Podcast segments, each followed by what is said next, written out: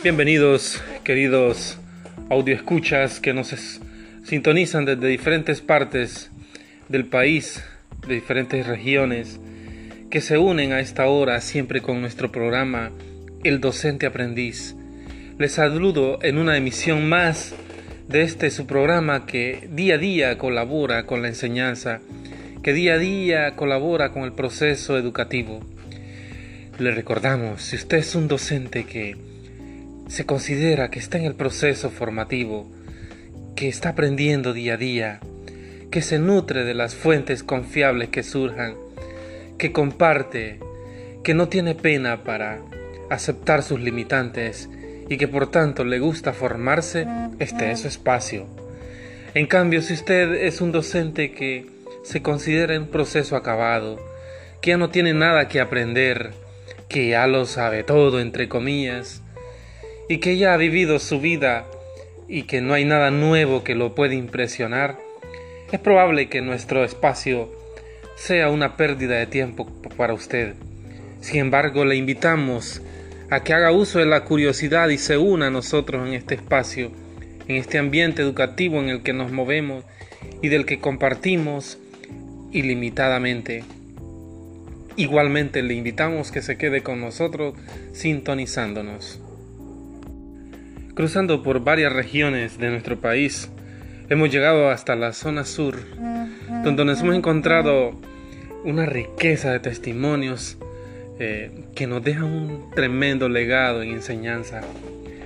Un saludo para nuestros colegas sureños que nos sintonizan en este momento, y en especial a nuestra compañera Margarita, quien, con quien hemos compartido, quien también nos ha autorizado a compartir eh, justamente con toda nuestra audiencia, compartir su experiencia como docente, las inquietudes que nos ha planteado y que también hemos intentado resumir sin afán de ser exhaustivos con toda la información que ella nos propició, pero por supuesto con el afán de llevar una reflexión, de compartir puntos en común nuestro quehacer educativo. Nos ha planteado algunos, algunos detalles eh, en sus interrogantes, en su reflexión misma, nuestra compañera Margarita, nos ha dicho cómo poder equilibrar nuestro quehacer en el aula de clases con nuestras responsabilidades administrativas, planeaciones y todo lo que nos encontramos a diario. ¿A qué le dedicamos más tiempo realmente? ¿Qué es lo que merece realmente más tiempo? Eh, Segundo, cómo hacer nuestras clases más interactivas, cómo hacer que la tecnología sea un medio para que nuestras clases se vuelvan atractivas y que rompiendo la relación tiempo-espacio podamos llevar el pan de saber a nuestros estudiantes y hacer lo que a ellos les guste, hacerlo atractivo para ellos.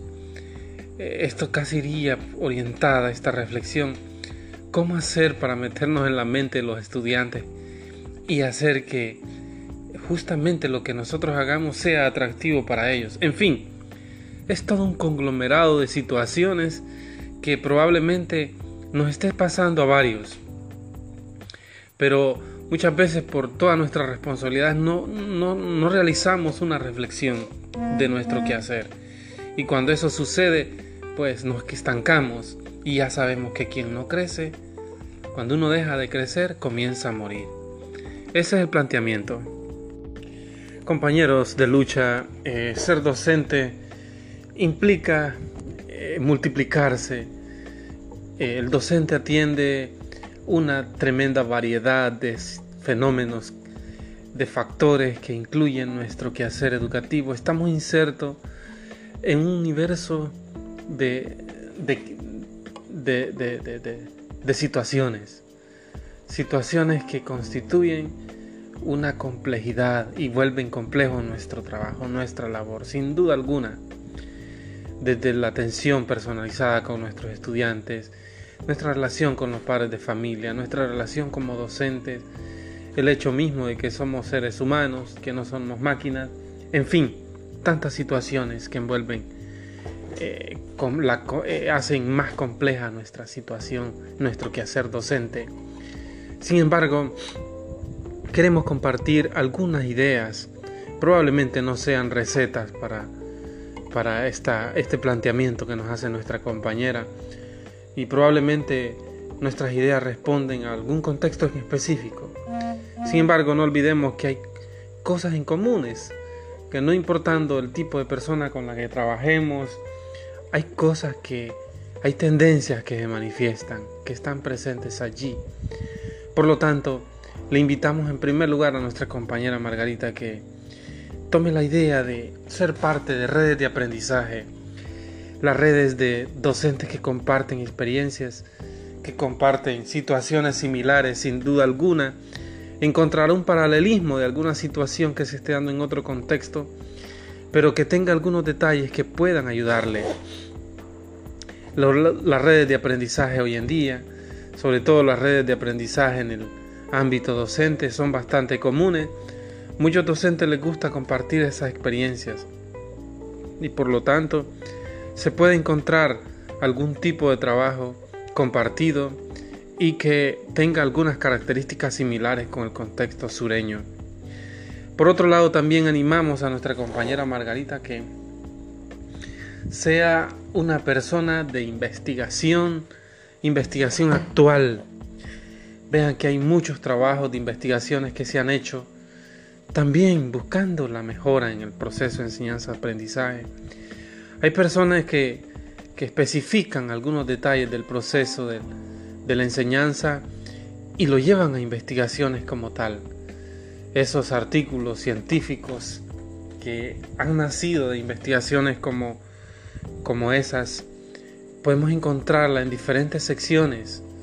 Podemos irnos a Google académico y a partir de ahí acceder a un sinnúmero de datos, a un sinnúmero de trabajos documentales, investigaciones de campo que puedan arrojar luces para un mejor desempeño en nuestra aula, para tener en cuenta justamente esos factores que nos ha mencionado nuestra compañera.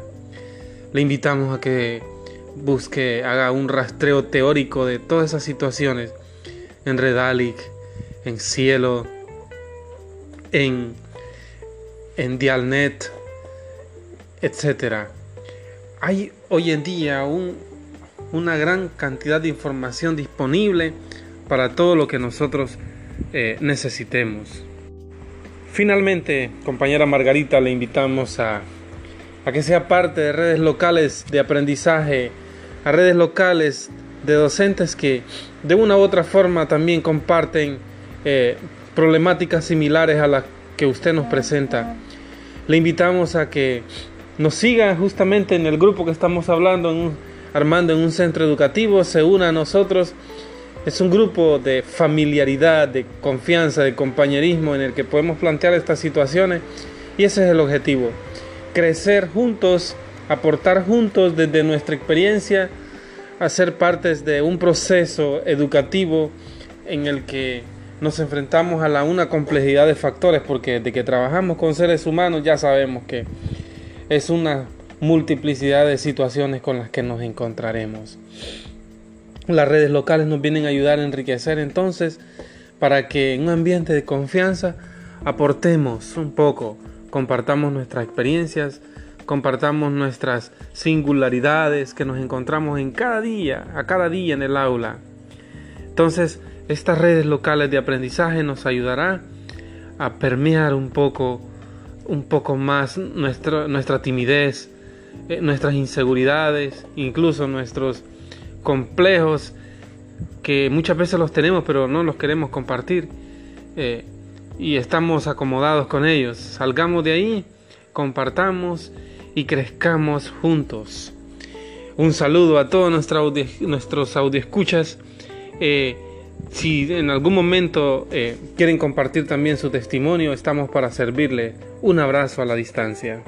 Les saluda Federico Osorto, quien ha compartido con ustedes durante esta cortísima pero significativa jornada.